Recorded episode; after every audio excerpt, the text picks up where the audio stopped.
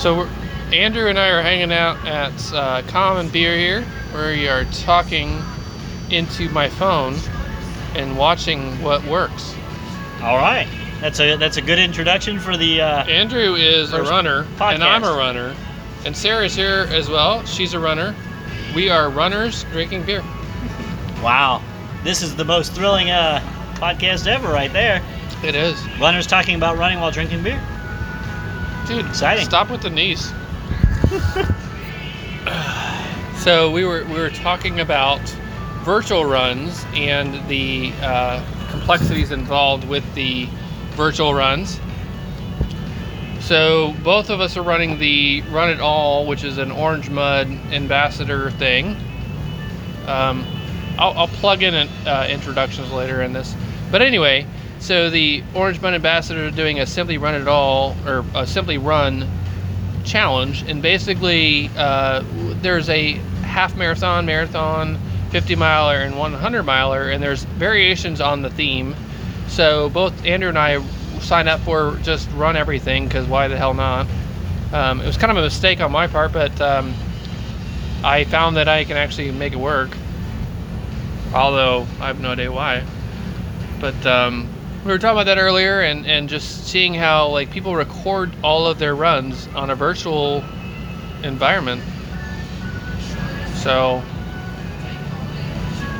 Yeah, we just uh, we were thinking about how does one look at a virtual run?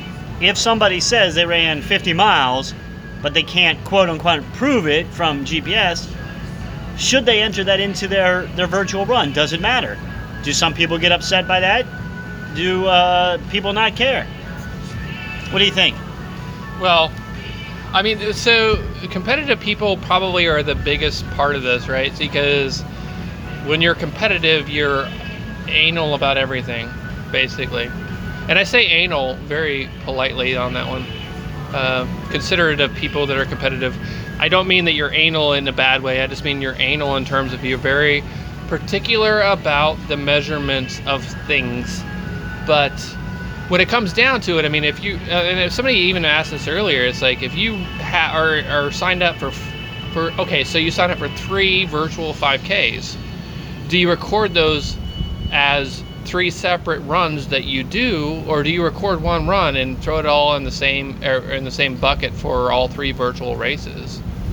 So I know um, all of us have been doing virtual races, so it's a little complicated to figure out to navigate because, I mean, from my perspective, I don't want to, I don't want to make competitive people angry, but I'm doing most of it for fun, and I think a lot of people are doing a lot of it for fun because they realize that it's hard to rec- actually measure all this virtual stuff in any uh, any way that makes sense because uh, you know I record my stuff to Strava and I record my stuff to Runalyze. I record my stuff to Garmin sometimes or whatever. But um, I mean, what don't you record to? I record to Facebook mostly, so it's all good, right? I mean, Yeah. that's what we do. You can you can record wherever you want, but But- you know, thinking of virtual races, it's like you know, what is the expectation, if anything? And, and different different virtual races do have different rules. Some are mostly you know for fun, for charity, and it's basically you're buying the swag. But should there be some sort of level of expectation that you have to legitimize a virtual run? And however you legitimize it, I'm not sure. You know, maybe that's providing a Garmin data, Strava data. Do you need to do that for virtual runs, especially given the the uh, the atmosphere of today with everything that's going on, where most quote unquote real races aren't happening, and to kind of fill the void, the, these virtual races are happening. Do you need some sort of verification on these races? Is it going to legitimize it in any way, shape, or form? It's gotta be like a really bad time to be a race director. I would expect. Yeah, well, that's why a lot of these virtual races are are happening. Is a lot of these race directors need, you know, to kind of help save their business, so to speak, you know, or help their charities, whatever the case may be. Uh, I know several are doing it to kind of um, get people out the doors and give them some motivation. Some are doing it to help, really, to save their business. Save money. Um, Well, I know I know Brandon up at Advanced Running is doing a lot of interesting things there. and I think he's been very creative in all the stuff he's been doing. So there's an opportunity there to to work it because I, I actually think that he's bringing in more people than he would normally do because he has a reach that is further than what he would normally have. Because if you're running a race, you want to be in the area that you're running it in. Whereas for right now, he's doing the run across uh, around Ohio, right? And Yep. people in Cleveland want to run it. People in Toledo want to run it. If he can get the reach, and, and that's marketing, right? And that's advertising. But if he can get the reach, they they don't. There's no restrictions there for people to join up on that, and they can join the race. They can have that experience as well. And he, he and and maybe he's getting more from that. I don't know. It'd be interesting to have him on on a, a future iteration of whatever the hell we just put together to talk about it. You're but selling it. I don't know. It, it's, it's it, virtual races are fun, but they're. I, I, I honestly don't like signing up for them. I really hate signing up for them. The, I, the only ones that I've done is the Orange Mud ones. That's it. Because I'm an ambassador, and so therefore I have a stake in the game. Whereas some of these other races, like like the um, rock and roll, I I honestly think they're a money grab from a lot of people, which is which is sad. But for a runner perspective, like what what does that mean, right? I mean, is is it their fault? I don't think so, but there is something we said about like having these money grabs of of virtual race people that just go out there and just try to get as many people as they can into something stupid like like I saw Black Lives Matter race. Are you freaking kidding me? Like what what does that mean? Like why are you doing a Black Lives Matter race? That to me doesn't make any sense. I mean, granted, I, I I'm not saying that I support or just not support that. I'm just saying, like from a race perspective, really, like that's a thing. Well, it becomes a question of do you do a virtual race to sort of make money? Do you do it to kind of just save a business? Do you do it because if you didn't, then some of the charities that maybe your in person races uh, that you would normally support through an in person race are no longer supported because races aren't happening? You know, what? What's a good reason to do a virtual race? Can you do it for any reason? It seems that most people uh, out there, there are virtual races for just about everything, but Yeah, but I mean, when you when you talk about like everybody about when, whenever anything political comes into sports, the the main question is why is politics in sports? That's always the main question. It's always the thing people say. So I'm just saying, like that's a thing that people are running, like putting on virtual races to give a medal to someone, and they're they're making it seem like they're supporting a cause. And, and I mean, most cases, well, oh, not most cases. I'm sure there are cases that are not this way. But the cases that I've seen don't actually support a cause that they're supporting. well, so let's. So ask, let's that's ask- another argument, which I know I know Brandon uh, from Advanced Running Company has a very very huge stake in that conversation, but we'll we'll abstain from that one.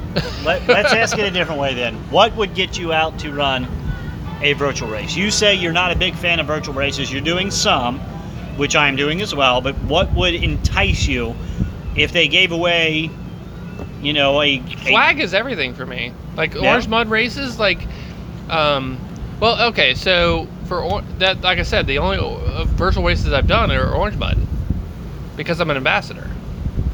So I'm running races specifically to support them, and that's it. I don't, I don't really feel like, from a personal, objective perspective, I'm getting anything out of that at all. Well, I mean, maybe, actually, I am out of, out of that, but I'm just saying, like in general, virtual races, like even the Wonder Woman run, which was fantastic. We had a big, big turnout there. Um, I was, um, so I, w- I was just saying, like the, um, like what do you run for, and how does it meet your runs? How does it meet your objectives on your running? like? Oh, it's still recording. Go. I just paused. That's the question at hand. Like, why, why do a virtual run? Is it going to be for a cause that you believe in? Is it going to be for the swag? What, what's the motivation? It sounds like you're saying for you, it's the swag, all about the swag. If it's a good cause, kind of a bonus. Is that is that fair? Well, yeah, because I, I, mean, from a racing perspective, I don't get any official time. I mean, so marathon maniacs won't even recognize that I ran two marathons last weekend, right? So the virtual race does, right? My virtual race that I'm running recognizes that I ran two marathons in a row. But if I'm a marathon maniac and I want to get to the next level, which I did hit, because I ran two marathons in two days, it was not the norm. Like right now, I'm at the bronze level. That would be a next step up. Um, I didn't get that. Which I mean, and granted, by the way, the the two marathons in a row was because of you, because you did the the the uh, the flying pig and the derby back to back that one weekend that it was actually offered. Next year it'll happen again. Is it next year? I think so. 20, so that was 22. always something where so Andrew did this uh, what four years ago, three years ago, four years. four years. Yeah, he, so he ran the the Kentucky Derby, the KDF uh, full marathon, and he ran the Flying Pig Marathon on the same weekend because every so often it lines up because of leap year where you can do it Saturday and Sunday, which is fantastic. And that was always something that I was like, man, this is amazing. I want to do that too. And that's kind of what I went with last weekend. I was like, oh, I'm to do this. But um, at the same time, it's like that doesn't count. Like he got a bump up in Marathon Maniacs, but I did not because of that. Which is, I mean, that's just a, a thing you think about when you're doing this stuff. It's like, really? Like that's a. I mean, it's a conversation. I mean, it's it's like everybody's. This is a hard time because of the virtual races and being able to apply that to. Okay, I'm running right. Um, I'm doing the things, but I, do I get the the credit, right? Yeah. And then you've got the other side of things where it's like people can u- utilize different avenues of, of getting away with stuff that makes no sense at the same time. Yeah, I mean that brings up the other question as far as you know, you never want to believe somebody's cheating, especially not in a virtual race, but what if somebody is? Is there a way to tell like how do you call somebody out? Do you call somebody out? Does it even does it really matter? If it's a virtual race and somebody's cheating, does does that have any impact on you at all? Yeah, so Andrew is my quality control. Literally everything that I've ever done in terms of challenges, he always called out like the rule challenges that might come up, which is fantastic from a um, rule standpoint, from a uh, Facebook post standpoint, a little annoying at times because because I don't want to hear about it at the time, half the time. but it is what it is. The um, I mean, but he, makes a good point in terms of everybody does their own thing and has their own motives, and where do those intersect? What people, what you know, what do we do from a standpoint of a virtual perspective? Like, so, uh, for example, I'm doing the uh, so we're working on a race locally, uh, running around parks and locally, and trying to figure out like where people can. It's not about like trying to sheep like stop people from running stuff, but like where are the holes in the, the methods there? Like what do you do there as well? Like you really need to pay attention to how and, and this gets I've never done a race before. I've never been a race director before, so those kind of thoughts are never in my head. I'm a runner and I always run, so it's like I just want to run. I, I, I feel like everybody should want to run and want to get the prizes and get the swag. And I don't want to think about the people that, even the, I mean, there have been people that I know personally that have have kind of figured out where the line is is being able to cross. You know, and it's it's not their fault, but it's also not my fault. But we, you know, we want to make the sport everybody's available to do the sport. Like running thing is the thing about running, which I love, is that you don't have to. I mean, you just go out and you run, and that's the sport. I mean, that's what you do. You record your time, you record your miles, but it's you doing their thing that you do. It's not about anybody else at all. And Yeah. and that's that's my favorite thing about the sport. I I don't ever have uh, you know uh, when it comes down to it it's like I can train a lot of people to do a lot of things, and and and based on my experience, there's always gonna be somebody that's better at me at training people. But when it comes down to it, you're the one who's running. You're the one who's doing the things that you need to do to make the times or whatever. It's one of the only sports that, that I've ever experienced where it's all about you. Yeah. I, I mean, I'm never gonna qualify for Boston, so just saying. But I have Boston shoes on.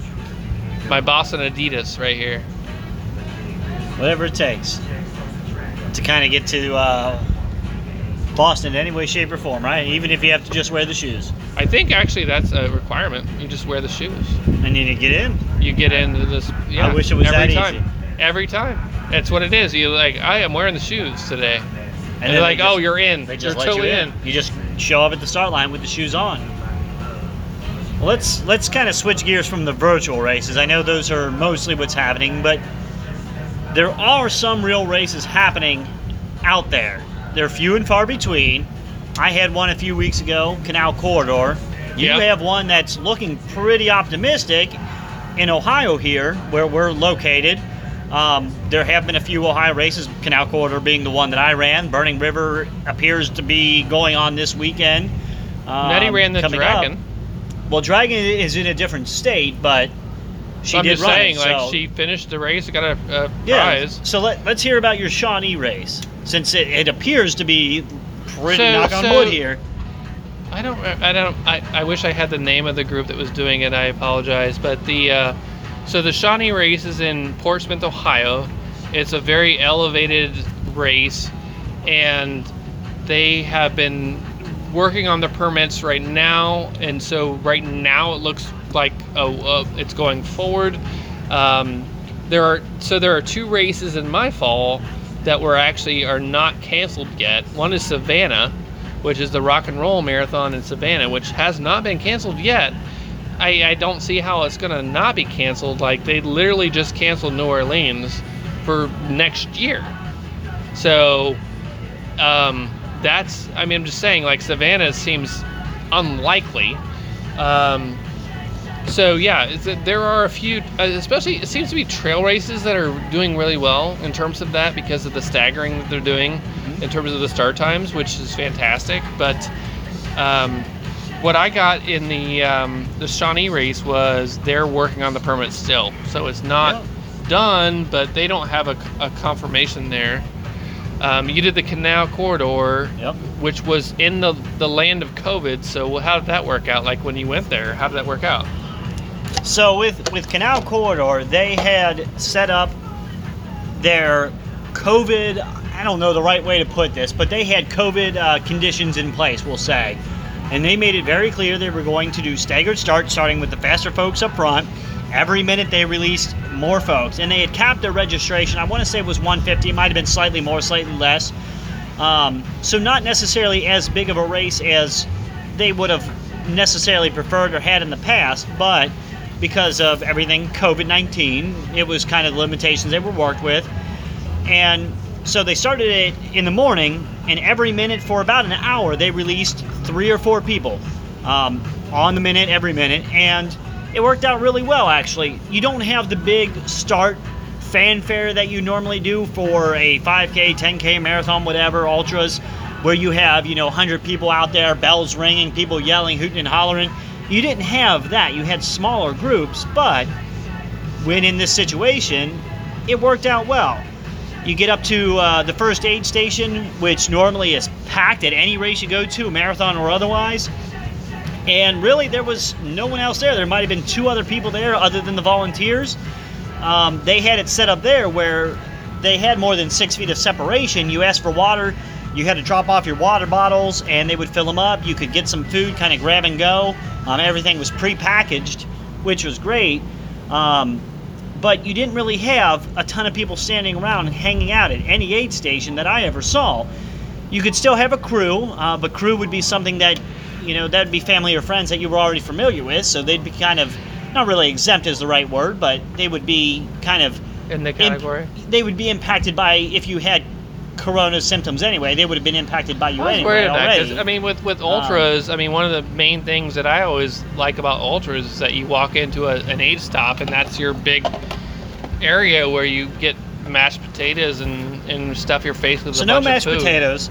Uh, there was there was no mashed potatoes. There was no crock pot mashed potatoes. No really? crock pot mashed potatoes that I saw. There may have been some, but I didn't see any. But they did have plenty of food. I'll be honest, I couldn't tell you what I may or may not have. I'm, I'm sure there were packaged chips and everything, but I honestly do not recall. Um, but it was it was well done. So there weren't there weren't a ton of people at the aid station. You could come in, you could That's feel the one thing I was worried about. You Uh, could- oh, well, not worried about it. I was thinking about it. I'm like, because at ultras, especially like when we went to Kettle Moraine and we went to uh, Burning River back when you were running those, it's like that's the area Nothing where like you, that. you all kind of congolate, you know, hungry. Yeah, no, congregate and do their thing, right? Nothing like that. I mean, it really felt like, in all honesty, could it have been beneficial? I I'm inclined to say yes because at these aid stations, you have some people who they if you haven't done an ultra, um, what they do is at least they used to do they would set up almost like a buffet. You would have potato chips. You you would have um, you know potatoes with salt. You would have watermelon. You'd have all these things. You'd have like 30 different options, and people would spend five and 10 minutes deciding what the hell they wanted to eat at an aid station. It's like you're in the middle of a race. Well, new runners would. Well, old runners too. The old runners wouldn't Um, as much. But they might spend five or 10 minutes deciding or talking with the volunteers. With everything kind of prepackaged, you went in, you looked and said, I will take that. And they Yeah. handed it to you, and you were off. Could it have been beneficial? I'm inclined to say yes. Was it really? I couldn't tell you. For me, it was not. I didn't have my best race, but would it have been beneficial to people who tend to kind of hang around maybe too long at aid stations, kind of wasting time? I, I know people aren't necessarily wasting time, but That's actually a good point. Some like people- literally, it might actually hurry people yeah, up. some people might waste time at aid stations and I would, I would waste Maybe. a lot of time at aid stations. I'd be like, "Where's my mojito, man?" Um, now that said, further further in the race, you know, when people are a little bit tired, were there a few people hanging around? Yes. All the volunteers were masked up, though. Um, it was expected that if you had to get closer to than six feet to a volunteer, you were masked up um, as well. Did that happen? I really couldn't I'm tell actually you for sure. one of, well, that's one of the things where I'm finding it interesting is like carrying the mask with me because I mean it would, like today when I ran my 17 miler it's like I had my mask with me because uh, especially in Loveland like you need to put a mask on because you're close to people all the time. Like you go into that city and it's very close. So that's an interesting thing because actually that that is something where my mask I, I and I'm concerned about this because I want to carry a mask with me so I can wear it in situations like that but I'm sweating like shit. Like I'm sweaty galore and I've got a mask on me that it's also sweaty galore which is basically all of my viruses in my water in a mask that's going to be put on my face that it, I mean granted whatever. I'm just saying like you're carrying a mask you're, you're sweating like whatever and you're then spewing that shit out on towards people. If i'm if i'm a a non uh what is it called non uh, infected person whatever like that or, or i'm sorry if i'm an infected person i'm then not only breathing out stuff but i've also got the sweat on the mask it's also being you know what i'm saying like carrying a mask is actually very difficult i was thinking about it like earlier it's like how do i carry a mask in a way that. yeah and i Or I, a cotton I, mask. I, I actually think that that's well i mean even a cotton mask if, if it's sweaty like you basically are making it useless At least it won't be destroyed like that paper mask. yeah well I don't. I I've been carrying this one, but even this one is getting sweaty. Is you know Since- this since- one? What I'm saying is like um, it's a Procter and Gamble mask that was given out to my wife. Who It's a paper mask uh, for those. Well, know, this since is paper. I mean, this is a really good mask to be honest. But it's it's. it's not cotton, it's paper. We'll go with that. I'm just saying it's made specifically for the spread of that. Like they literally. I was have- trying to give folks a visual. I You know, th- this is a visual medium. It's not a paper mask. It is not a paper mask. But I'm just saying, like carrying a mask with you, especially in a long run, is very difficult. And I've been trying to figure it out the last couple of weeks to try to figure out how to put it on my my orange mud pack, which I I carry proudly all the time. But like, how do I hook it into that without it getting like soaked in my sweat? You know. Yeah. I'm, I'm a sweaty person. Literally, like I, I walk. I mean, granted. So so earlier I saw these guys that they were like, oh yeah, we're running a mar- we're we're running a 50k today, and they were like not sweating at all. And I'm on the path like I'm in one mile. I'm like sweating like a pig. so I'm just saying it's not a uh, it's not an easy thing to try to coordinate. Yeah.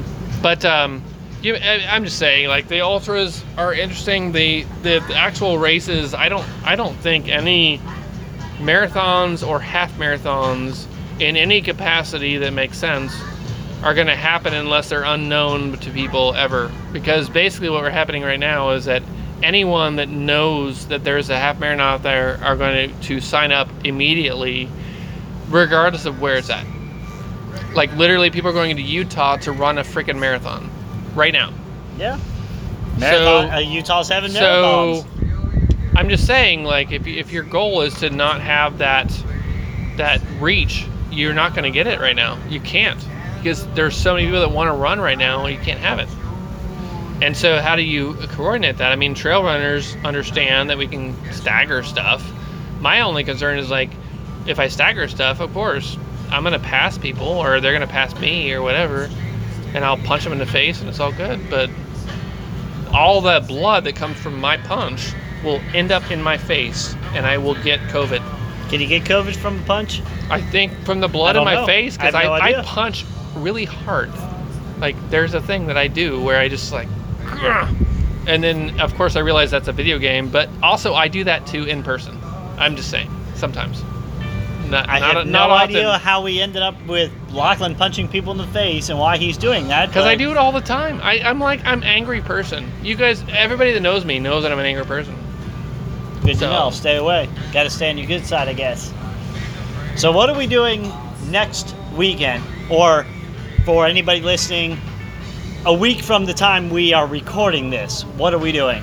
So Saturday we're doing a, a, a 12-hour run up at Armco Park, which is off 40. It's off of 741, a little bit north of the prison up there, off of uh, 73 or 63. I forget what it is. 63. Yeah, yeah, yeah. So we are running a 12-hour run. Uh, we've got a shelter available. We're gonna have some some food and some water there and some other stuff, and and all are welcome to attend. We're also raising money for a friend of ours who is is running into some some issues with COVID, and so I'm really trying to raise some money for her and help her out. I mean, she's selling. Uh, I mean, she's a triathlete and she's selling her bike, which if anybody knows what that's about uh, as a triathlete, you know that's not something you would normally do, not something you'd want to do, and so that's also important. But uh, all are welcome to attend. We're gonna, uh, Armco Park is off of 741, like I said, off of 63. Um, there's an event on Facebook. You can all join up, and uh, we'll figure it out. But um, right now, there's just three of us that are actually doing it. There's not really anybody. There's a few people that have been interested, but there's nobody that's committed. So um, I I'm just trying to figure out from a perspective of running a 12-hour race. I've never run one before, so trying to figure out like what kind of mileage I want to do and what kind of mileage I'm expecting. And um, I know Andrew, you've done several 12-hour races, so maybe you can chime in on on what I should expect on that. I have done one 12 hour race. Ever. You didn't know that. One, I've done 10 hour races and I've done but you've run for 12 hours races. before. I, I have run for 20 uh, for 12 hours and longer in a lot of instances. So 12 hour races, you know, would it be unrealistic to say 100k? I mean, I think you could get there. It'd be a stretch, certainly. What is it? So 100k is how much? 62. 62. 62 miles. It'd be a stretch, but you know, honestly, I was hoping for a 50k. That's kind of what I was aiming for. Yeah, I mean, 50k is doable. I mean, think about it. Your marathon time, you know, you're what, like a four and a half, five hour marathon, or a 50k is an extra six miles. That's an extra hour ish, hour and a half. I do two-hour Um, marathons mostly. Two hour marathons. Yeah. Well, then 100 miles, 12 hours. I think you can go for it. Break a world record, I think, in the process. So, I mean, you got to shoot big though. Like for 12 hours, a 50 miler for you is certainly doable. Your first one, it's going to be difficult. Not going to say it won't, but stay hydrated. It's not supposed to be overwhelmingly warm next week. It'll be humid. It's August in Ohio. but it's supposed to be low 80s from what I saw. Now that's subject to change. We're seven days out still, but it looks like it's going to stay relatively cool. Take advantage of that. If the you know? humidity stays low, I'm all about it, man. Yeah, I think you could. I think you could do 50 miles. So, so Um, I I've done a 50k. I think I told you earlier. That's it. That's the, the furthest I've gone. Although I've done over that. I mean, granted, everybody does like whatever whatever distance you say you've done. You've always done over that because nobody ever actually does the mileage on a race that actually is coordinated there. So on a 50k, I think I probably did like a 32 mile on that. But My head. but it was fast. It was flat and fast. I mean, that was that was the playing possum up in Columbus, which is one of the fastest races you could ever do. So I will never get a PR again. Basically, what I'm saying. Like that was a six-hour, like just over six hours, and the only reason why I got six hours on that one is because of a freaking goose. So that was a thing. Um,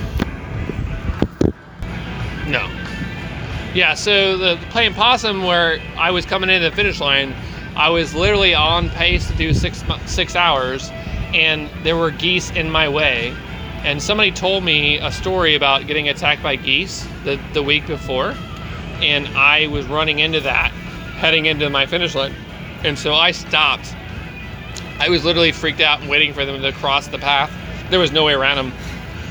So I ended up running around a lake to get around them. So I came in literally just over six hours. Like I would have gotten six hours, but geese hate me. So there is that. But um, I always thought like a, a 50 miler would be more like a, a 14 hour type of race because I mean, well, everybody that does marathons, there's such, such a difference between doing a marathon, doing a half marathon, and doing an ultra, and understanding the difference between them is so weird. It's a weird disconnect between the two. Because I mean, when you're doing a marathon, you're just go, go, go, go, go. But when you do an ultra, it's like, ah, whatever. I'm here. I mean, granted, you want to go fast, but at the same time, you're not you're not all, really driving it home in terms of like you want to make sure you're getting enough nutrition. You're wanting to make sure that you're also paying attention to your body, which is a very big part of an ultra race. Like in a marathon, you could just kill your body and deal with it later. That's what most people do. But when you're you're going past that, it's like you're you're uh, you're not necessarily doing the same thing. Yeah. But yeah, stay hydrated. Stay. Um, keep your nutrition coming in. 50 miles isn't out of the question at all. But when the thing about ultras that always get me too is that if you have a thing, if if, if okay, say you're 10 miles in, and you've got a crick in your your ankle or your knee, it is more important to you on that race than a marathon or a half marathon because you have to understand that you're going a lot further, and so when you hit that, you may bow out because you understand that that's going to hit you later on because you've had experience at running that longer distance that you might not do on a marathon or half marathon. We'll stop and stretch, you know. What I'm Take- saying take- is that you stop and stretch, right? I mean, you don't just keep going, which on a marathon or a half marathon you would just do. You would just you would keep going. Yeah, but you- always. you've got time. I mean, 12 hours is plenty of time to recoup and get back out there and finish plenty of miles. Plenty of time. Doesn't sound like it. You know, 50 miles, you're thinking, eh, 14 hours. I mean, my first was 13 and a half, so certainly it can take longer, but 12 hours really is plenty of time for 50 miles plus. Absolutely is. Well, we're, we're doing that up at um, Armco Park again. You're welcome to come out. Um, I think we'll stop this recording at this point and uh, see what I can do. I mean, it'll be fun eventually. I'll put it up and we'll see. Um, let us know if you are interested in hearing more. Um, We'll, we'll we can edit some stuff in later. We can add some more. You and I can uh, do some hanging out, Google Hangout. And add I will. I will add a bunch of like whoop whoop whoop whoop. A lot of Three effects. Stooges. Yeah, all the time. I have no I like idea. it. I've never done it on my phone before, so You've never done it, period. also that. Which I also have done on my phone before. Anyway, peace out. Thanks for joining us. We'll see. Talk to you next time, I guess.